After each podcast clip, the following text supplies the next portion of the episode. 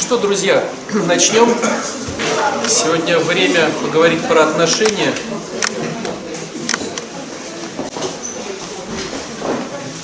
О них мы говорим уже несколько лет, об одном и том же, но проваливается все медленно, поэтому будем говорить дальше. Нормально, да? Да, да. Если сразу какие-то друзья тревожащие темы по отношениям, чтобы так можно было как-то вырулить к ним, какие-то вопросы, какие-то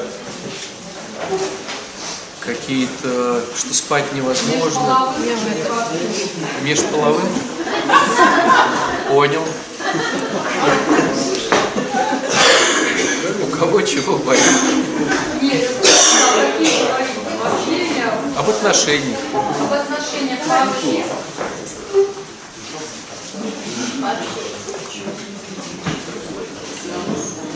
Вот ему говорила, вот высокий человек, 15 лет, я, я с ней хорошо отношусь.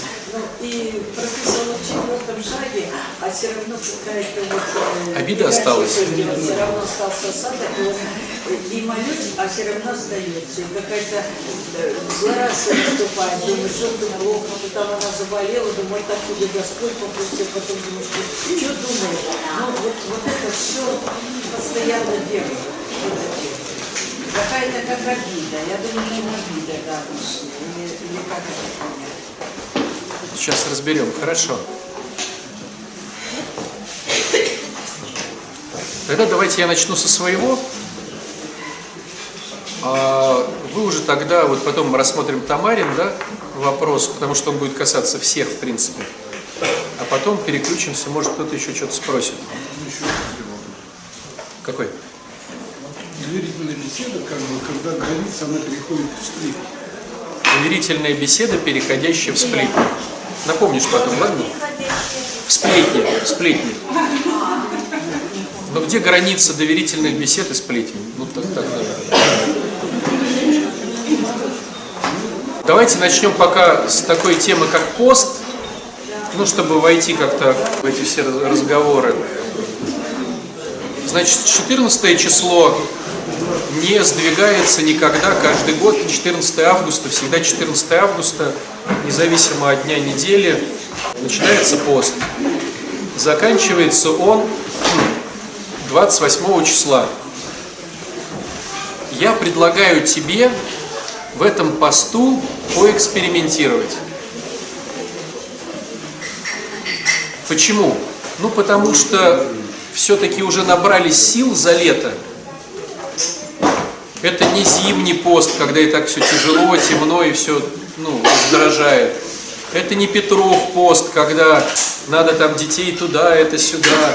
А вот а- августовский пост, он чем хорош, что уже вроде как за лето фруктов кто-то поел, кто-то даже в отпуск сгонял, где-то даже покупался. Но более-менее, наверное, это самый, это, это то время из всех постов, которое более-менее мы окрепшие относительно других постов. Поэтому, а, и плюс он идет всего лишь две недели. Поэтому я предлагаю тебе на- набраться мужества, чтобы поэкспериментировать. Поэкспериментировать в двух вещах. Первое, поэкспериментировать с чревоугодием. Я расскажу, как я предлагаю. А второе, поэкспериментировать с отношениями. Я расскажу, как я предлагаю. По поводу чревоугодия. Ну, понятное дело, что у каждого из нас это всегда сидит, и это официально разрешенный наркотик по поводу заглушить какую-то боль и с детства применяемый нами. Как только нам больно, нехорошо, тяжело, мы в рот что-то тянем, что-то зажевываем, и нас это реально выравнивает. Ну, работает тема. Официально разрешена, вся структура продаж направлена на то, чтобы мы покупали, покупали эту еду безу- безумную, особенно когда Новые годы, там это все вот. вот. Поэтому что я предлагаю? Я предлагаю немножко по-другому этот пост проделать. Тебе надо взвесить сколько по деньгам ты тратишь денег на еду относительно себя. Ну, в день, там, в неделю, в месяц. То есть, если ты один в семье будешь это делать, то стало быть, ты один. Если ты кого-то вовлекешь еще в это, там, мужа, жену, там, детей, ну, то будет легче. Но идея вся в чем? Ты узнаешь примерно, примерно, сколько ты тратишь денег обычно на еду. И урезаешь, ну, там, допустим, в половину. Ну, потому что урезать на 10% это будет как-то, ну, неинтересно. 50% и больше это, ну, ощутимо. Но если ты будешь делать больше 50%, то ты можешь подрастерять, подобломаться и не смочь. Ну, допустим, образно говоря, ты в, в месяц тратишь 10 тысяч на еду. И ты принимаешь решение, что ты будешь на еду в, это, в этот пост тратить 5 тысяч рублей. Ну, то есть, если в месяц, смотри, ты тратишь 10 тысяч, то за две недели ты 5 тысяч, тогда ты будешь тратить не 5 тысяч, а 2,5 тысячи. Ну, понимаете логику? То есть, ты будешь тратить на еду в два раза меньше, чтобы эти деньги кому-то отдать. Не накопить их себе на что-то. Ты выбираешь объект, кому ты будешь отдавать, это может быть э, мелочь в метро, бомжам там, это может быть пожертвование в храм, это может быть, но это должно быть не выгодно для тебя, то есть это не раздача старых долгов, это не помощь детям или жене, это не алименты, это все ты и так должен. А вот здесь вот, чтобы оно было совершенно для тебя невыгодным. То есть ты от этого не получишь ни спасибо никакое, ни в что-то еще, ни в отношениях. То есть э, ты вот отдал и отдал.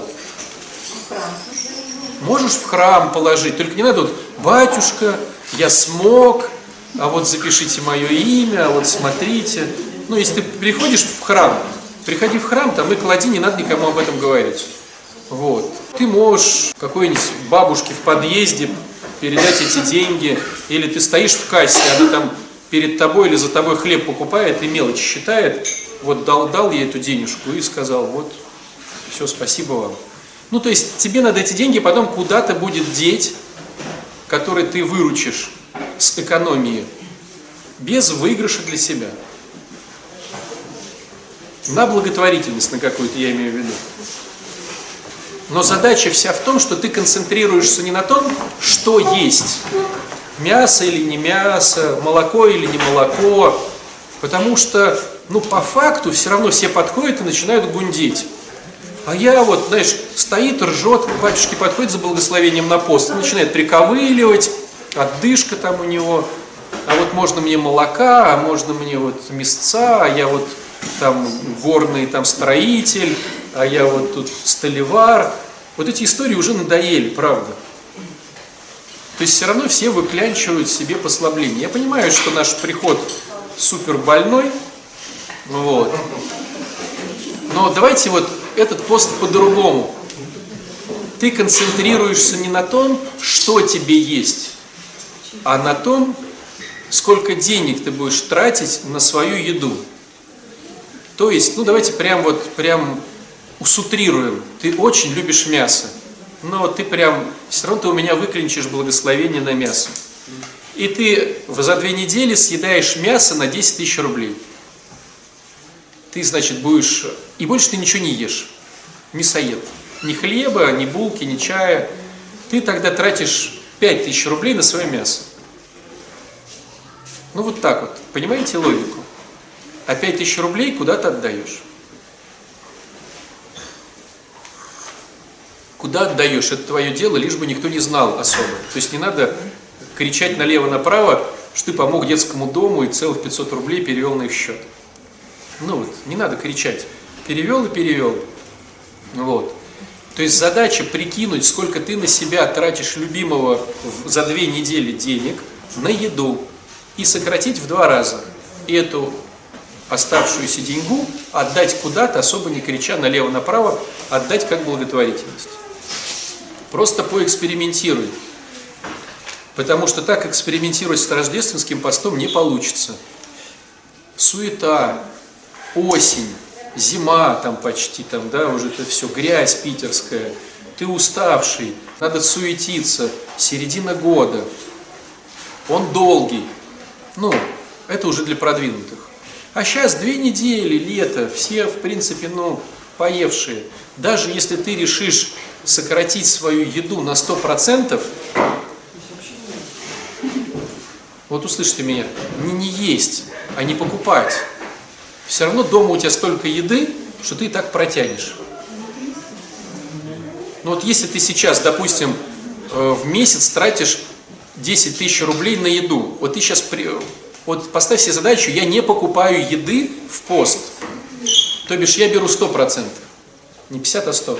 Ты все равно какие-то макароны сможешь есть, какие-то сушки, какая-то будет мука, чтобы ты там напек оладьев там себе. Ну, у, у большинства из нас дома запасы там на, не знаю, каши эти гречневые, ну на полгода я так прям мягко говорю. Эти консервы там, ну то есть есть еда все равно. Ну просто это уже такая уровень, прям ничего не покупать.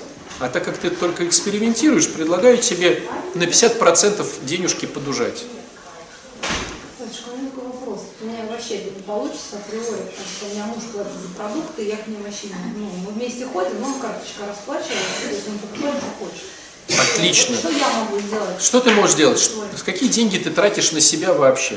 Вот, я уже подумала сейчас, секундочку. У меня есть свой доход, как бы Отлично. маленький. Ты же можешь тратишь деньги не только на еду. Ты, может быть, тратишь деньги на косметику, на кайфушечки. Тогда ты говоришь, я кайфушечки обламываю себе на 50%. Не пойду там в аквапарк. Да. В общем, обламываешь кайфушечки. Может быть другая схема. Муж платит, но я примерно рассчитываю, что я вот в принципе живу на деньги мужа на 20 тысяч за две недели. Но я зарабатываю деньги. Значит, я десяточку в этом месяце отдам.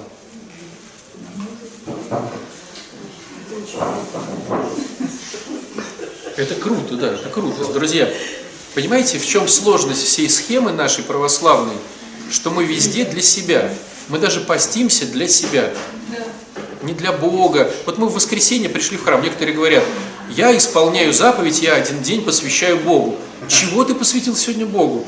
Ты пришел в хороший отапливаемый храм, попел, пообнимался, поцеловался, покушал. Но у тебя сегодня выходной. Ты себе посвятил время. Ты не пошел памперсы менять в какую-то больницу бабушкам, дедушкам, старикам, там кому-то. Ну, этот день ты посвятил себе. Сидишь сейчас, кофеек попиваем, тортики лопаем. Богу я посвятил время. И мы пост посвящаем себе. Ну, у кого не было ни разу, девчонки, мысли, что ты заодно не похудеешь. Ну, по-честному. Наконец-то пост. Хоть жрать буду меньше, хоть схудну немножко. Ну так. Сейчас начнется пост, похудею. Вопрос такой. Например, там, деньги там пополам, мою отдал, мою купил, да? В данный момент я сейчас нахожусь в больнице. Да. Денег у меня нет. Отлично. Что я, чем я могу поделиться? Смотри, смотри. Вот так же, то есть там были кайфушки, а ты можешь сказать, а я, у меня кайфушка, это я сижу, читаю книжку. Я не буду читать книжку, я пока в больнице буду приходить в храм и мыть пол. 50% своего времени кайфушка. Понимаете, да? Я нахожусь, ты на каком сейчас отделении? Ну, четвертом. Ну, что, дошел, помыл пол. Храм открыт с утра до вечера. То есть я потрачу 50% времени на благотворительность. Так как денег у меня нету, я вынужден есть, что могу. Это такая же схема в тюрьме, в армии, когда я что-то трачу другое. Эмоций, времени, сил. Я понимаю, что мозг сопротивляется, и у каждого из нас своя суперистория, почему так не получится. Но я просто предлагаю тебе в течение года самый легкий и оптимальный вариант – это Успенский пост.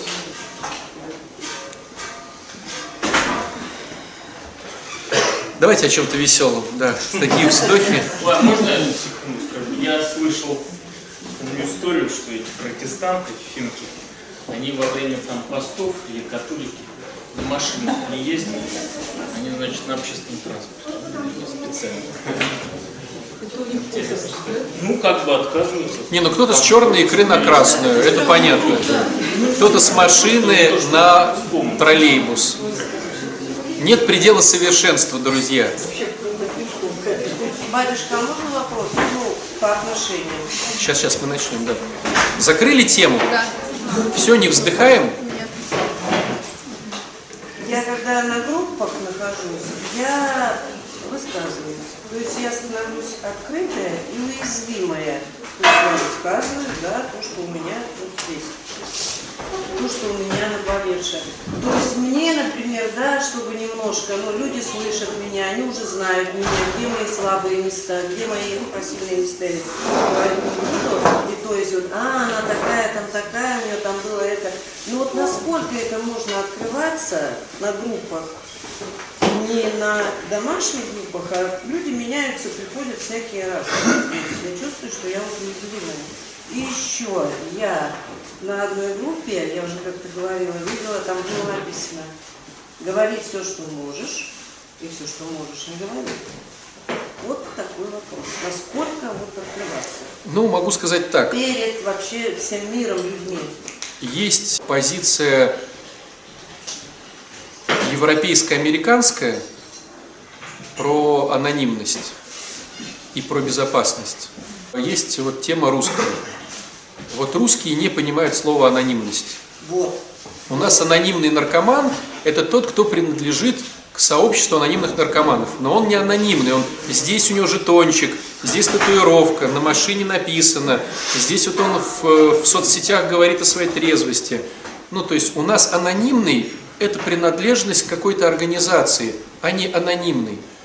Вот когда я был на стажировке в Америке, в э, Греймере, там даже директор не знает, консультант зависимый или независимый.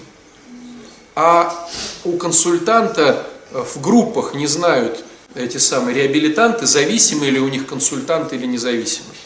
Анонимность. Они имеют право спросить. Да, но он имеет право не сказать. То есть они не говорят никому. То есть, как вот э, я тоже удивился, у нас же как, на группах консультант сразу же, да, берет этот инструмент и говорит, у меня было так же, и вот начинает. Там нет. Там у них много зависимых, естественно, консультантов, выздоравливающих, но есть просто психологи, которых готовят какое-то учебное заведение. И никто не знает, этот консультант зависимый или независимый. Я когда спрашивал, говорю, ну примерно, он говорит, ну я думаю, говорит директор, ну процентов 30 независимых консультантов, процентов 70 зависимых. Но это, говорит, неприличный вопрос, потому что как вот сколько ты получаешь? Я говорю, а кто же знает? Он говорит, ну знает жена и спонсор. В принципе, все. Но если ты ходишь на группу, где то засветился. Но даже если ты засветился, про тебя никто не скажет, что это зависимый человек. Это европейская, американская модель анонимности. Есть люди, которые, как э, мы знаем, артисты или кто-то, они, чтобы поспикерить и сделать 12 шаг, они раскрывают свою анонимность. Но это супер исключение из правил. То есть большинство людей, ты вот ходишь в храм, он не знает, зависимый, независимый, анонимность. И они очень к этому относятся очень педантично. То есть, если он на группе что-то услышал, его там пытай, он не скажет. У нас все по-другому. У нас все принимают эти преамбулы, но все все знают. И надо просто это понимать, что мы по своему менталитету стремимся не разглашать информацию, но у нас в нашем менталитете сплетни – это святое. Вот я не про анонимность, а про сплетни. Я и говорю, сплетни – это святое. То есть у нас у всех сказать, вот был вопрос, что такое сплетни, как отличить сплетни от доверия. Смотрите, если я общаюсь с вторым человеком, я могу говорить только о двух вещах, о себе или о нем. Все остальное является сплетнями, если мне не разрешил этот третий человек. То есть, если мне третий человек сказал, там Яков Ефимович говорит, про меня можно, рассказывай всем, то я могу тогда с кем-то говорить, а ты знаешь, а Яша уехал в Белоруссию, потому что он мне разрешил. Если тебе кто-то не разрешил про него говорить, хорошее, плохое, никакое, стало быть, говоря про третьего человека, ты находишься в сплетне. А у нас сплетни это вот, ну реально вот без них никак. Почему? Потому что своих проектов нету, хочется жизнь заполнить чем-то. И мы начинаем про Путина, про того, про всего.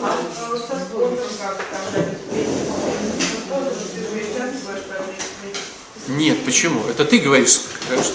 Я не...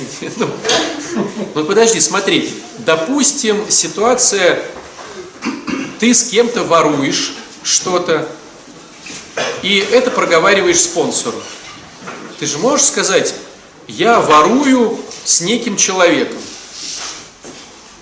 Ну зачем тебе говорить, с кем ты воруешь? Ты всегда метешь только свою сторону улицы. У меня с мамой неприятности. А что случилось? И ты рассказываешь свою сторону улицы. Я поступила так-то, так-то и так-то. Ты про маму не рассказываешь. Но это, это в красивой схеме. Понятно? Да все рассказывают, слушай. Если я рассказываю, то. Конечно. Ты рассказывать можешь только про себя. Картина уже не полная. Конечно, не полная. Файлы не сойдутся. А зачем спонсору рассказывать про второго человека? Давайте так, логику. Чтобы была типа полная картина. Оправдаться. Да, конечно, я козел, но вы же понимаете, батюшка, и вот у нас вся исповедь на 70% на 80% состоит из истории. Значит, батюшка, вот смотрите, шел 145 год, ну вот, был ветер, а куртка у меня была расстегнута. Вот, ты говоришь, ну давай, давай, очередь же большая, я же смотрю там, да, ну, чего ты хочешь попросить? Подождите, вы так не поймете. И вот он рассказывает, какие все плохие, а потом, ну и, конечно, я своровал. Ты его спрашиваешь, так ты что, ну, просишь прощения за воровство? Ну, да. Так подожди, да или не да? А зачем ты мне рассказывал про 45-й год, про куртку расстегнутую, про то, что ты голодал 8 лет? Ну зачем? Потому что на самом деле нету покаяния внутри. Есть оправдание. Стало быть, ты в следующий раз тоже так же совершишь. И спонсор-то, он же, ему не нужна твоя полная картинка. Ему нужно соединиться с твоими переживаниями, найти в себе похожие истории и предложить рекомендацию, напомнив, как он это делал. Ему не нужно соединение с твоей мамой. Он скажет, слушай, я тоже вот с родителями помню, ну, вздорил, у меня было так, я пошел молиться в там, летний сад. Молился два часа, и у меня вот так получилось. Он дал тебе свой опыт. Хочешь пользуйся, хочешь, хочешь нет. Но он присоединился, как бы соединился с твоими э, эмоциями, с твоими чувствами, с твоим переживанием, вот с этим всем. И дал тебе свой опыт. Как он. Зачем ему мама? Ясно дело, что у мамы своя история, своя правда, свое все. Ну зачем это? Это как священнику не важно, если ты воровал, это не важно, что, вы понимаете, я это воровал, но начальник не доплачивал. И вот он рассказывает про начальника, который не доплачивал. Это уже другая история. Начальник не доплачивал, если он хочет покаяться, он придет, мы с ним разберемся. Ты-то воровал, почему тут начальник? Доплачивал он, не доплачивал, это вообще, ну, стоишь же ты, не вы же вдвоем с начальником пришли и оба каетесь. Один, что не доплачивал, другой, что воровал. Но у нас вмонтировано сплетничать. Посмотрите, вы включаете телевизор, там идет сплошная сплетня про что-то. Вы открываете любой журнал, любое СМИ, там идет сплетня про что-то. И мы выросли в, в, в общении, где сплетни это норма. Я даже больше могу сказать, когда у людей есть задание не сплетничать, они приходят и говорят, первое, разговаривать не о чем, второе, на меня все обиделись, что я не сплетничаю с ними. Вот. То есть ты пришел на работу, и ты молчишь. Тебя спрашивают, ну что там, как твой муж? Ты молчишь. Что, не хочешь разговаривать, да? Я-то тебе про своего все рассказал. Теперь ты должна рассказать про своего. И на тебя обижаются. Так ведь? В случаях, когда близкие люди начинают на кого-то рассказывать, то есть просто не поддерживать, но получается, если я слушаю или участвую. Есть разные варианты. Ты можешь сказать, а я работаю над сплетнями. А есть подружками встречаться? Вот. А с чем тогда встречаться с подружкой? Хороший вопрос. Что, друзья? А с подружками мы встречаемся, чтобы рассказать свои проекты и поддержать их, когда они рассказывают о своих проектах. А если у тебя нет проектов и у подружек нет проектов, то нефиг и встречаться. И тогда получается, а что у меня за проекты? Смотрите, можно рассказать, как ходил в храм, что-то нового услышал, что-то понял, что-то прочитал. Но может получиться так, что твоим подружкам это не интересно. Ой, опять ты про храм. Твой-то чего? Понимаете? А зачем тогда такие подружки, которым не интересно то, чем ты живешь, а интересно просто сплетни? Ну, смысл. А других нет. А как происходит, когда человек перестает употреблять? Он говорит, так что же мне с друзьями распрощаться, с собутыльниками? Ему говоришь, ну да. Он говорит, а других нет. Я вот с ним Афган прошел. С ним я точно буду дружить. Но он бухает. Ну и либо тебе дружить и бухать, либо дружить и не бухать, либо не дружить. Ну да. Так всегда происходит. А дружить и не бухать, и это не Это нереально. Ну представьте, ты вот пришел к своим друзьям афганцам. Они сели, там пять человек. Четверо бухает, а а один сидит их слушает. Ну начнется там, ты больной или не больной, ты куда попал, в какую секту, ты не бухаешь, секта не бухающих, ну, начнется. Да, друзья отваливаются, как начинает что-то новое. Значит, были не друзья. Теперь э, разговор, вот по вопросу по- у Тамары, помните про обиды? Есть давняя обида на человека, тяжело простить. Почему? Ну смотрите, первый момент. Обида рождается, когда у меня есть ожидание, что тот человек должен поступить как-то, а он так не поступает. Как правило, в голове мы говорим такую фразу. Нормальные люди и искренние верующие христиане, долго ходящие в храм, ну, как бы, нормальные, должны были в этой ситуации сделать то-то. А она, вы посмотрите, христианка, крест нацепила, еще причащаться пошла. Ну, то есть мы себя ставим в центр и считаем это нормой и святостью. А все остальное, оно, ну, чем дальше, тем мутнее и не святее. Стало быть, обида рождается больше. Но родилась обида и родилась. Можно же отследить, понять, что человек поступает так, как он поступает, с его точки зрения, с его колокольни, вероятно, она там тоже права, и успокоиться. Так называемо сделать четвертый шаг, перевернуть. А бывает, переворачиваешь, переворачиваешь, понимаешь все это, а обида остается. Почему? Это понятно. Но ты типа же перевернул. Да, совершенно верно. Тебе выгодно остаться в этой обиде.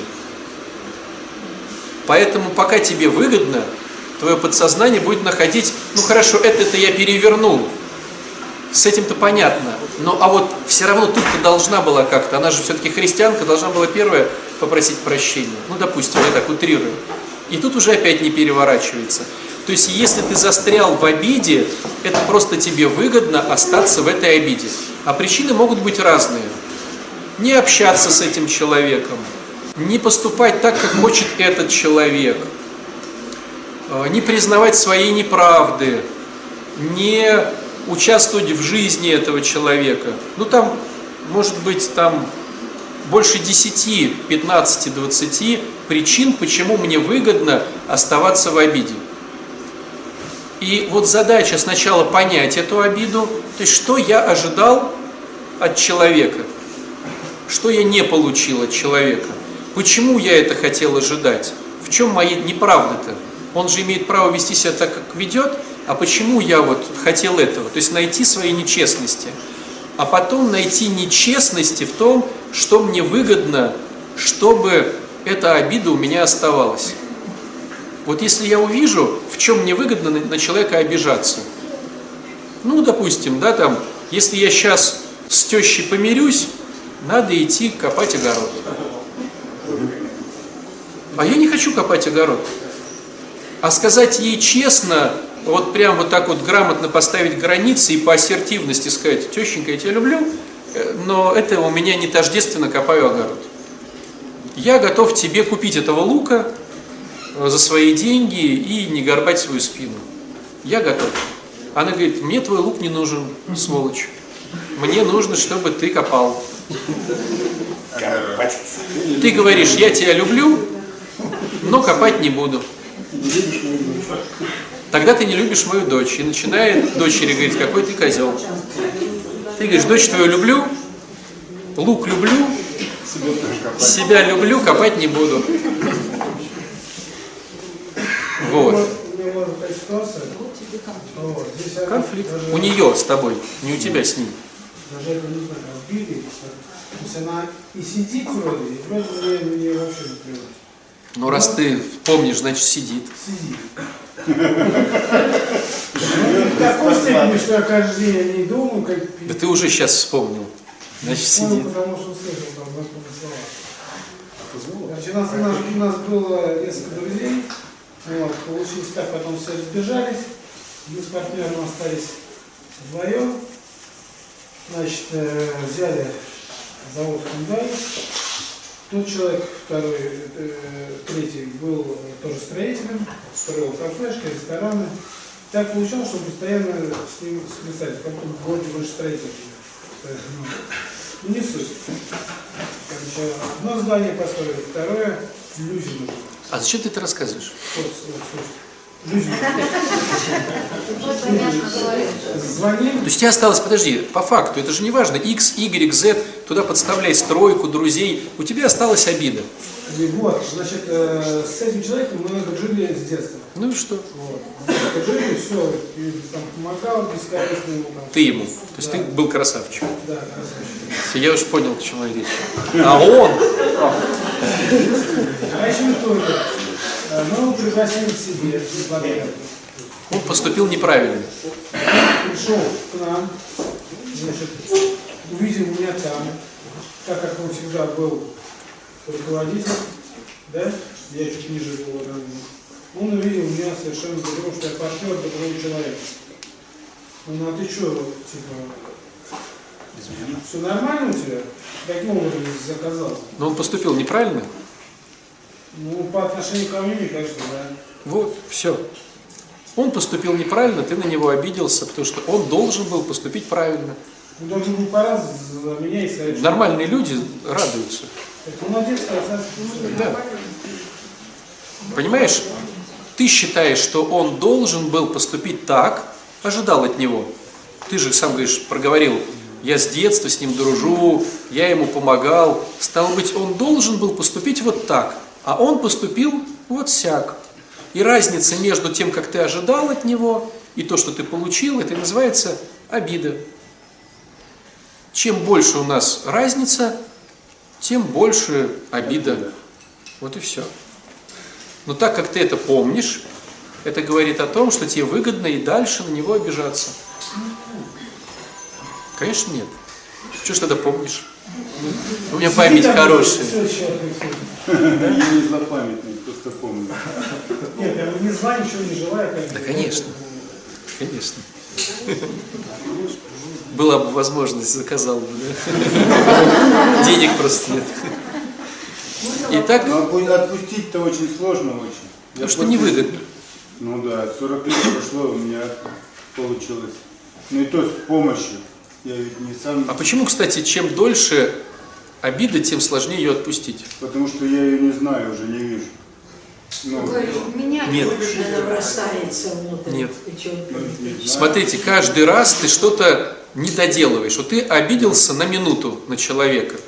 Стало быть, ты целую минуту не по поводу него. Так ведь? Обиделся на месяц на человека. Ты не по поводу него целый месяц. А если я 40 лет был не по поводу человека? То есть, если я, стало быть, сейчас признаю, что я был неправ по четвертому шагу, это как мне девятку делать за 40 лет? Прикиньте, это мне нужно сейчас восстанавливать отношения, кормить, вписываться, компенсировать. А я 40 лет был не по поводу человека. Там не компенсируешь. Ни деньгами, ни временем, ничем. И поэтому обида говорит, слушай, ну, потом не расплатишься. Получается такая хитрая штука. Чем ты дольше обижаешься, тем больше надо вкладываться, чтобы э, оно простилось. А вкладываться никто не хочет.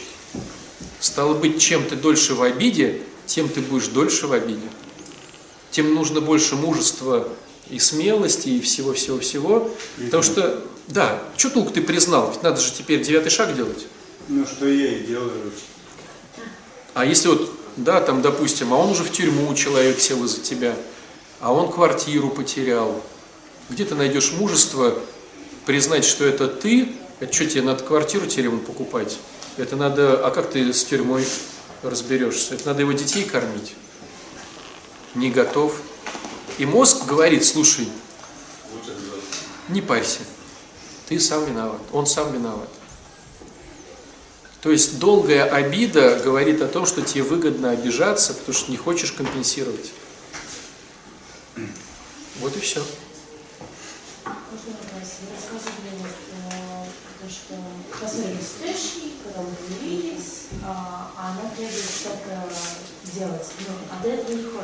Да.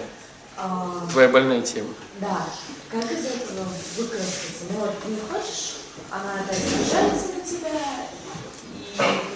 Все понимают вопрос, да? Нет, как работать с собой?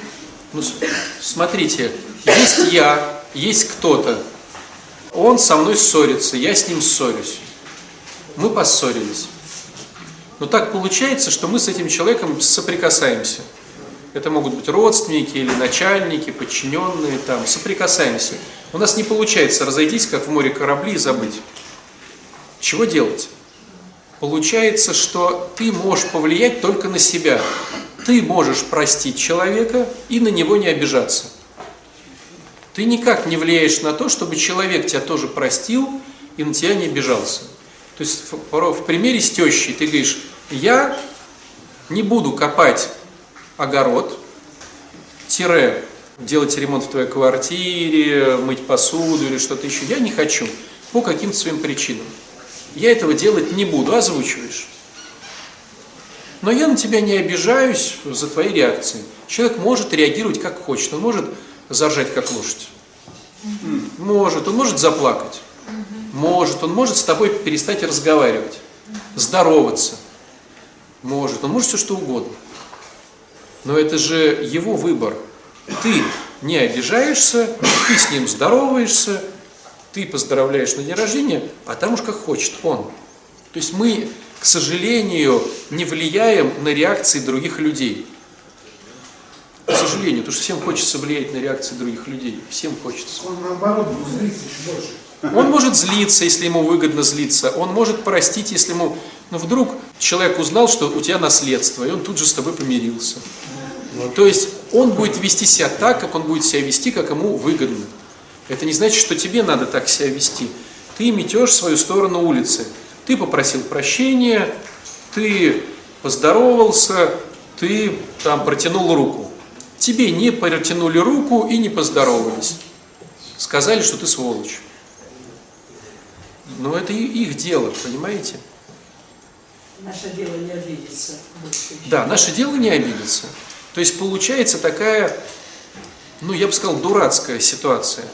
Она заключается в том, что нам всем кажется, что мы можем повлиять на реакции других людей. Ну это элемент созависимости такой. Нам кажется, что мы влияем на реакции других людей, а стало быть, как вывод такой же какой, что и они влияют на наши реакции. То есть, когда человек говорит, что я бухаю из-за жены, на 70%, слышь, Саш, Да, да, конечно. Я, понимаете, я себе записал, что я сегодня задал вопрос, и не дослушав еще, ну, вот эту штуку, я думал... я бухаю, говорит, на 70% из-за жены. Кто-то мне сказал. Понимаете, да? Ты не можешь бухать из-за кого-то. Ты можешь бухать из-за себя. Я плохо себя чувствую из-за своего мужа, из-за своей жены, из-за своих детей. Я плохо выгляжу из-за кого-то. Я плохо то, я плохо все. Ну, нет. Ты из-за себя. Они тут вообще ни при чем. И вот знаете, вот, кстати, вот эта вот информация, она всегда камень преткновения. Вот кучу людей уже в этих группах, там, сям, и все равно до конца не опускается вот эта простая идея. Ты никак не можешь влиять на эмоциональный фон другого человека. Никак. Нет такого дара. Ты можешь влиять на материальную составляющую другого человека. Ты можешь взять и толкнуть. Толкнуть ты можешь, и человек упадет. Или он падает, ты можешь под- подставить руку. То есть на материальные вещи ты влиять можешь другого человека, а на ментальные никак. Ну вообще никак. Ну никак. Нету такого дара у одного человека влиять на ментальность другого. Ментальность подразумевает психологическое, эмоциональное, духовное. Ну никак. Ну потому. А вот Все начинают. Ну, давайте, подождите, подождите, давайте, стойте, давайте по одному. Юлечка, Ну, я же говорю, гадости человеку неприятно. Ты наговорил человеку гадости. Все, точка. Он хочет, может обидеться, хочет, может возрадоваться. Можно, пожалуйста? А не смеялся. Человеку можно рассказать анекдот. Он хочет засмеялся, хочет заплакал. Но неужели никогда вы не видели человека, которому ты рассказал анекдот, ему не смешно? А другие ржут как кони.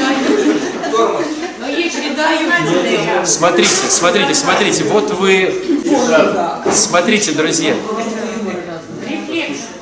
Давайте послушаем умных людей.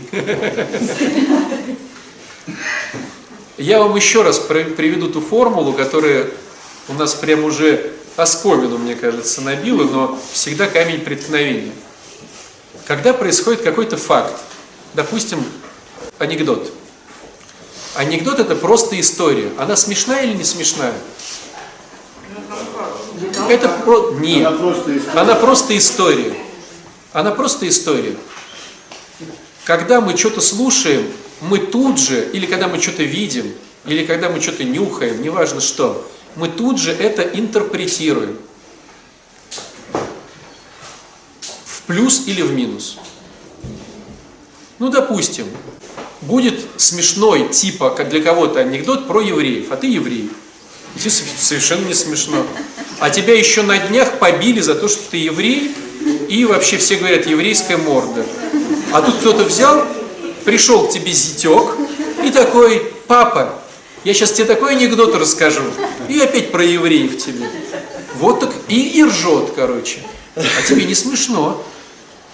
Понимаете? Что ты интерпретируешь как? Издевается. Издевается. Вот, кстати, к, этой, к этому же такой анекдот. Приходит, короче, к, ну, один, один богатый рассказывает другому богатому. Говорит, представляешь, к моей дочке пришел, значит, это самое, сын и начинает, ну, парень, и начинает свататься. И говорит, ну и что, понравилось? Он говорит, ну, мне не понравилось, но как он меня называл, мне понравилось. А как он называл? Я, говорит, ему говорю, где вы будете жить? Он говорит, Бог поможет. А на чем вы будете ездить? Да Бог поможет. Он говорит, он мне не понравился, но как вот он про меня говорил, мне понравилось. То есть, понимаете, у него в голове его обожествили. Да Бог поможет, да Бог накормит, да Бог поселит. И сидит тесть такой, правильно говоришь, правильно. Синтерпретировал для себя, потому что так выгодно, понимаете? Мы любую информацию, увидев, услышав, понюхав, мы тут же ее перекручиваем, мы ей придаем смысл, а потом от этого получаются эмоции. То есть мы придали смысл информации, но смысл мы преподаем всегда только выгодный для себя. Только выгодный для себя. Только выгодный для себя. А от этой выгоды получается либо положительное, то есть если мне выгодно придать этому положительный смысл, у меня будут эмоции положительные, реакции. Если мне выгодно придать этому отрицательный смысл, у меня будут реакции отрицательные. Ну, помните вот этот дурацкий пример во всех учебниках? Бомбу взорвали в таком-то аэропорту. Это хорошо или плохо? Те, кто взорвали, им хорошо. Они интерпретировали, что здорово получилось, обошли вражеские там какие-то посты, и они улюлюкают. У них какие реакции? Радость, эйфория, там, теплота. А тех, кого взорвали, как они интерпретируют? Терроризм, там все плохо, то все. Какие будут реакции? Отрицательные. А бомбу просто взорвали. И мы это все всегда интерпретируем. То есть мы интерпретируем любые реакции, вернее, мы интерпретируем любую информацию и получаем реакции. Поэтому ты на меня накричал матом. Если мне выгодно синтерпретировать это, меня оскорбляют. Это будет так. А можно как синтерпретировать? Конечно, он меня оскорбляет, но он меня этому учит. И главное, что он вообще со мной заговорил. То есть не выгонит. Пускай хотя бы пооскорбляет, но уже какие-то положительные моменты в наших отношениях начались. Он стал со мной разговаривать. Он на тебя орет э, матом, а у тебя какие будут реакции? Положительные. Какой в торец? Положительные. Я раньше, знаете, как делал? Мелкий когда был, в школе еще учился, у меня сестра еще есть взрослая, ну, побольше, на 5 лет старше меня, вот, и мелкие стояли, в комнате стояли, и родители подходят, начинают меня ругать, я там провинился, ругают, ругают, ругают, я постою, думаю, а это мне говорят, сестре. Стою, они просто смотрю, все, и думаю, Это ты к чему? да к тому, что можно Реагировать по-разному на ругань. Тогда ну, как бы, здоровую реакцию, да, от нездоровой реакции, допустим, созависимого, который там, ну да, ну ударил меня муж, ну ладно, задело, наверное. Не, не, подожди, подожди. Созависимый ведет себя так, потому что так ему выгодно. Ну вот, например, э, моя ситуация, да, я очень долго жила с употребляющим наркоманом, да, и причем у нас там не было... Тебе было выгодно с ним жить. Да, но я не могла даже понять, насколько плохо ко мне относятся, вот пока я не стала всем, каждому поперечно... Тебе было выгодно, чтобы к тебе относились плохо. Ну, я даже не могла понять, что... мне- За это ты что-то получала. Ну, когда э, просто вот э, количество людей, которые стали говорить, что да не, надо... Тебе, повышать, тебе стало невыгодно, потому что общественное мнение говорит, что ты плохая. И оно перевесило те бонусы, которые он тебе дает. И ты Ну перестала да, с ним да, жить. Последней точкой было, когда мне сказали, что нормальная девушка бы не стала, она бы просто была вообще... И те бонусы были на 5 копеек, а эти бонусы быть нормальной на 10 копеек в лице других людей. И ты поступила по созависимому все равно. Чтобы тебя теперь другие считали лучше, ты рассталась с ним. То есть это не твоя была э, позиция, а опять же получить бонусы поощрения от других людей. Ну, там такие другие были, что совсем... Для тебя они были важны. Ну как? Ты сама говоришь, последней точкой было то, что они тебе сказали, что нормальный человек. Друзья, мы все интерпретируем, как нам выгодно. Все А ты все и так интерпретируешь. Ты все интерпретируешь, на, мы все интерпретируем на автомате. Вот вижу, всё. что Некоторые люди, они более э, жестко защищают свои границы, чем я. То есть, как бы, они вот э, в их сторону не а они все корежат там, типа. И что? А я не чувствую насилия по отношению к себе. И мне очень трудно это все вот, э, ну, как вот эту границу, да, между где моя вот обидчивая сторона, вот эта плохая, да, и где здоровая вот защита моих границ. Вот. Потому что это может упасть в отрицание, как бы, и все там, ну, это как больной человек. Но представьте ситуацию, что вот есть слон, и вокруг него летает муха. И она на него что-то кричит, на слона. Вот будет ли слон замечать эту муху? Муху будет замечать только, ну, такая же муха, понимаете? То есть, если нас коробят слова другого человека, то мы, в принципе, ну, настоль- не настолько сильно психологически откованы, сильны, да, что мы подключаемся. То есть мы, в принципе, на социальной одной планке, поэтому подключаемся. А если ты э, становишься более крепче, сильнее, тебе не надо ставить эти границы. Ну, границы нужны для слабых. Если ты сильный, то он что-то там говорит, ну, как бы, ну, и говорит. Тебе-то что? Ну, ну,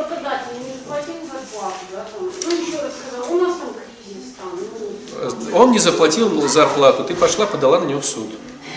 ну, стул там у меня там какой-нибудь, табуретка вместо нормального стула, там. Но ты выбираешь работать на этой работе на табуретке. Ты же можешь не Ну, работать меня на ней. я ждала- Нет, тебя не обманули. Ты просто обманулась сама. Если тебе не нравится, взяла, ушла с этой работы. Тебя же никто не держит. Ну, то есть как, как выход я просто ухожу от обидчика, то есть я не... Да, а зачем тебе? Но он не уважает тебя, он ставит тебе табуретку.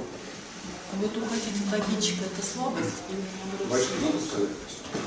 Сказать? Ну, много лет ездили, ну, занимать бизнесом, и на ездили с одним человеком в разные города. Ну, и я прекрасно понимал, что мне люди, которые встречаются ну, одновременно с ним или со мной, мне рассказывали историю, потому что он обо мне говорит ну, в негативном свете, как бы сказать.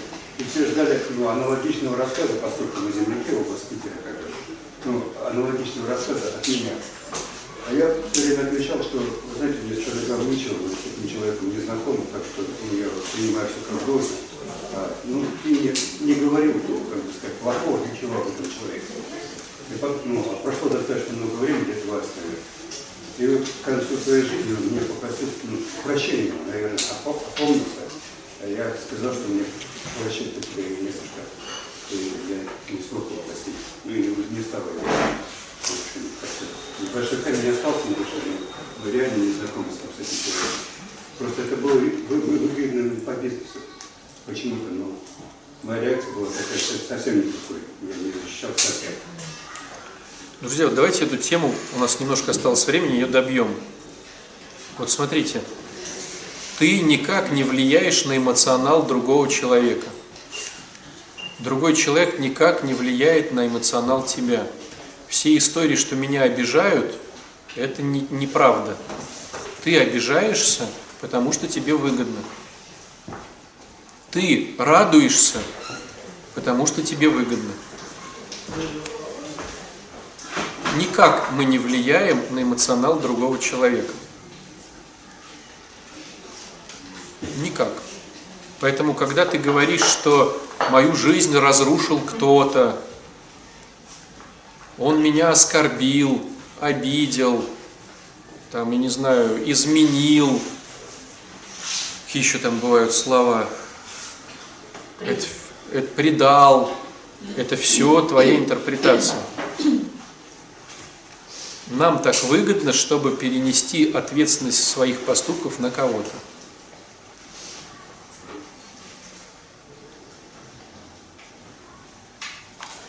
Опускается? Или не хочется опускаться? Я согласна, что обманывают. Я тоже сейчас в компании с одной, ну, связалась, скажу так, да? Да все друг друга подло. обманывают, То есть друзья. они обещали срок Все подлые. 7-10 дней, а в итоге позвонили, говорят, 20 дней. То есть я к тому, что девушка сказала, говорит, меня обманули. То есть обманывают. Нет, смотрите, друзья, обманывают, бизнес, фигня, она вот не везде. обманывают Обман. все.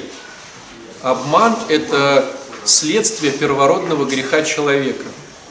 Так еще и предоплату берут, что уже. Ребенок молодец, делайте. Смотрите, друзья, обманывают все всех. Нету сейчас в аудитории ни одного человека, кто бы не обманывал. Мы обманываем своих компаньонов, своих родителей, своих детей. Ты говоришь ребенку, пойду с тобой в выходные в кино, и не пошел. Да, у тебя были важные планы, как ты считаешь, но ты его обманул. И он теперь знает, то есть откуда мы, взрослые, умеем обманывать? Нас обманывали родители. Они нам обещали одно, делали другое. И мы теперь обман считаем, к сожалению, нормой. Все обманывают всех. Ребенок говорит, ты не обманула. Все обманывают всех. Это нормально, это плохо, но это, к сожалению, норма. Причем, смотрите, обманывают и в договоренностях, и в интерпретациях. То есть в договоренностях я сказал, что за 7 дней, а сам за 14. Обманули в договоренностях. Как обманывают в интерпретациях? Я порядочный человек, я все успею. Ты там себе надумал, что он там успеет, а он не успел. Ну, то есть порой люди не заявляют. Ну, вот смотрите, простой вам пример. Вот я же не заявляю, что я не курю и не бухаю. Я же не говорил вам это. Не обещал, все, кто придет, будут точно знать, что я не бухаю, не курю. Не, не говорил же этого. И вот вы сейчас, допустим, группа прошла, вы выходите на, из храма, а я такой бухонький стою и покуриваю. Я такой, знаете, под шафе, ну от меня пахнет какой-нибудь такой шляпой полной, да? Я такой, о, Александр! Закурим. И такой, ты что так долго в храме? Вот смотрите, я вас что, обманул? Нет. Я же не заявлял. Но вы же ожидали, что я так не буду делать. Вы же как бы, раз батюшка, раз батюшка, раз он батюшка, и раз он в движухе вот этой вот, да, он, стало быть, как бы заявляет мне, как вы думаете, я и не заявляю, что надо не курить, не бухать, там, не что-то еще. И поэтому я как бы вас обману, как вы подумаете. То есть вы синтерпретировали, хоть я и не обещал, да, и уже так это самое. А что, я не могу выпить? Конечно, ваш пример. Да почему? Почему священник не может употребить алкоголь? А почему священник не может закурить? Ну смотрите, до революции, до революции большинство священства курило. Это было нормой. В Греции священники курят, это норма. Почему ж, ну, почему ж я не могу закурить? Это не новость, курит, они почему? Вы можете, я могу, но вы подумайте, что я вас обманул. А с чего? Все-таки сидят. Я не курю, правда. Может, я закурю сейчас, но я не курю. Расслабься. Ну, вам же не запрещено? Не запрещено. А даже если было бы запрещено, допустим. А он захотел и запрет нарушил. А Что, вы никогда не за- запрещенного не делали? Что это вы можете, значит, запрет нарушать, а я не могу? Потому что у вас Потому что, потому что я батюшка, да, а ты, допустим, врач, и что тебе надо, и ты что, в своей работе не нарушал запретов? А ты милиционер или пожарник, а ты учитель. Начнем с того, что А? каждый из нас простой грешный человек. Да. И каждый в своей специальности нарушал нормы, обманывал. Все обманывают, все в этой аудитории даже сейчас находятся в каком-то обмане. Конечно, ну, я человек. А, Вы говорите, что предательство и что нам так выгодно, да, вот принимать это как мы считаем, что человек, ну это по факту так и есть, человек предал, да? Нет, Понятно, предал это интерпретация. ну, мы не ожидали, да, не- неоправданно. Смотри, предал это интерпретация.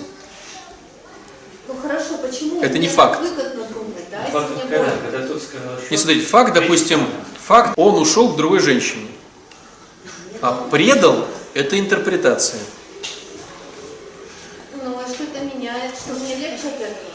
Не-не-не, предал – это отрицательная интерпретация, а спасся от этой тетки – это положительная интерпретация. Я без личности, я просто. То есть, смотрите, факт, он жил с одной, ушел к другой. Это просто факт. Предал. Предал – это отрицательная интерпретация, спа, спас себя и детей, и планету – положительная. С детьми ушел, что ли? Да, да. Но может такое быть? Ну. Но представьте, хорошо, давайте просто утрируем. Вот знаете, когда в математике есть такая, ну, такая модель доказательства, когда утрируют, то есть берут точку и рассматривают ее, вернее, что-то рассматривают как точку на бесконечности, ну, прям вот, чтобы было понятно, или точку рассматривают как большое. Ну, то есть утрируют ситуацию. Вот представьте ситуацию, и мы сейчас ее утрируем. Человек живет с женщиной-маньяком, которая ест других людей. И он этого не знал. И узнал, что она реально убивает и ест их там. Ну, представьте ситуацию. И он такой, дети, короче, вы не представляете, что я узнал про вашу маму. Я чувствовал, ну, блин, вот надо сваливать. И свалил. Она, наверное, будет считать, что он ее предал. А мы как будем это говорить? Спасся сам, потому что могли его съесть, когда были голодные времена, и спас детей, так ведь? Если он ушел без объяснений, где это? Ну, Конечно, без объяснений.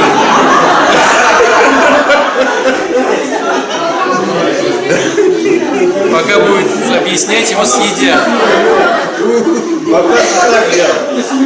Для нее он предатель, не разделал очередную тушу, да, человеческую. Ты не разделал ее со мной. А из чего ты думаешь, я борщ тебе варил?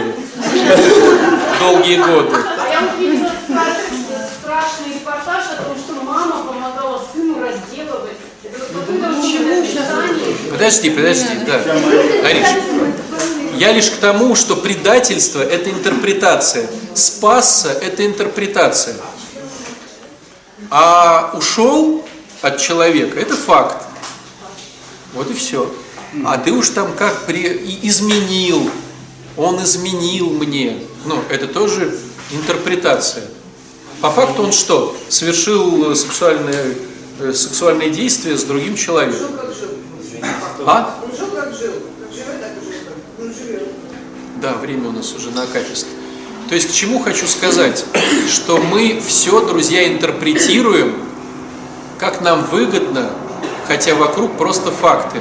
Но это даже как бы не то важное. Важное то, что мы очень часто не, даже не понимаем, почему люди так поступают. То есть мы же видим только свою сторону улицы. Мы же не можем заглянуть, почему люди так поступили. То есть с их стороны мы, может быть, такие звери, понимаете, которых терпят прям и вообще, ну, пытаются вытянуть из там. Мы так не видим. Мы, мы считаем, что мы терпим. А знаете, почему это происходит? Вот самое основное, что я сегодня хотел сказать, хотел этому лекцию посвятить, а, получается, в конце.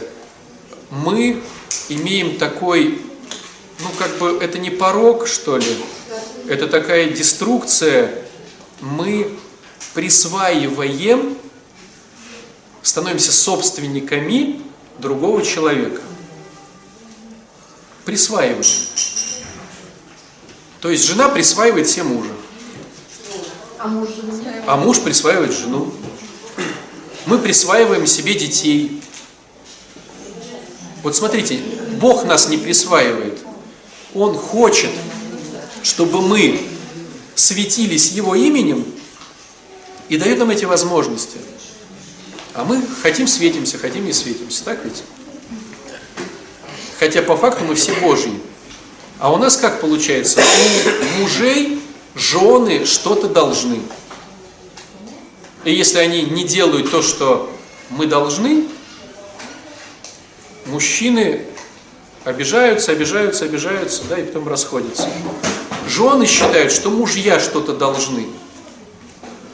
У меня была комическая ситуация, мы затягиваем, но просто комическая ситуация, вот касаемо должны, причем она комическая, но люди рассорились в пух и прах.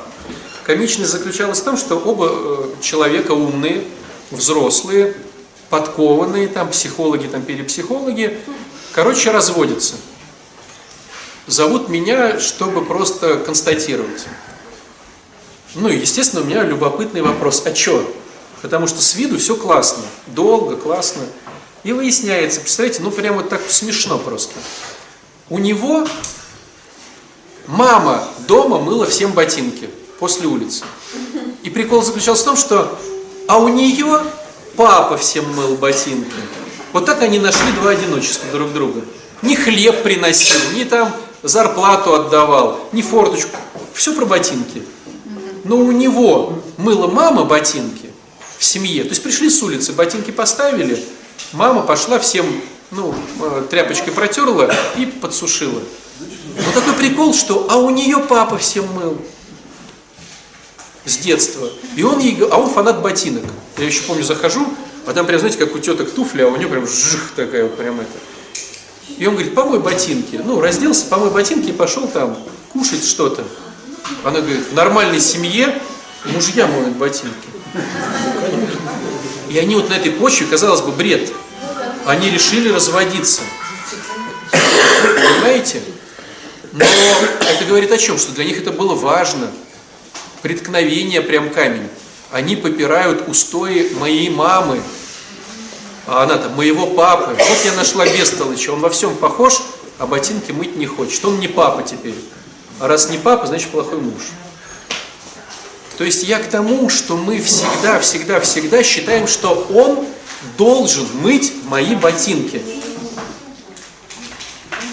Вопрос про ботинки. Но если ты сейчас расскажешь свою историю, это будет на самом деле тоже ерунда.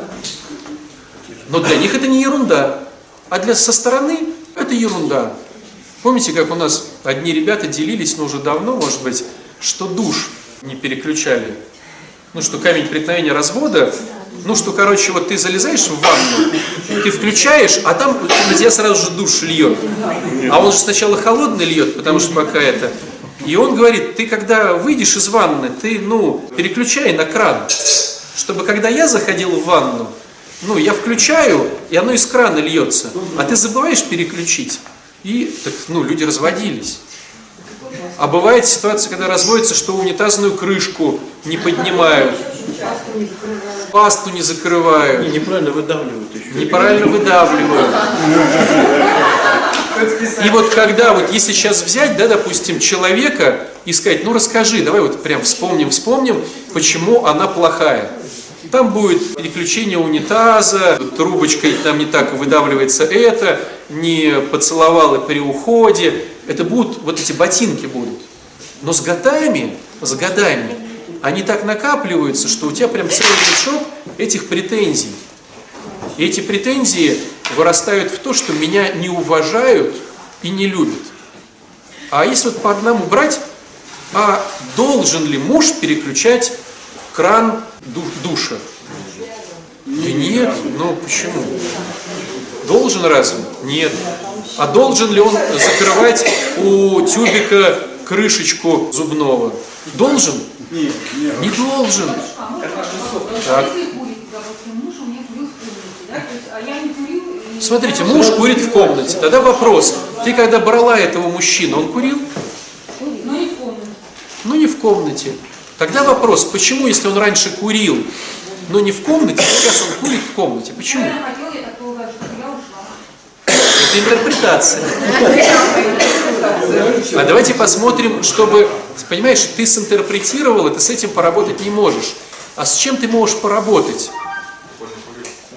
Он курит, даже зная, что я говорю, а ему не нравится. Это говорит о том, что он меня не уважает.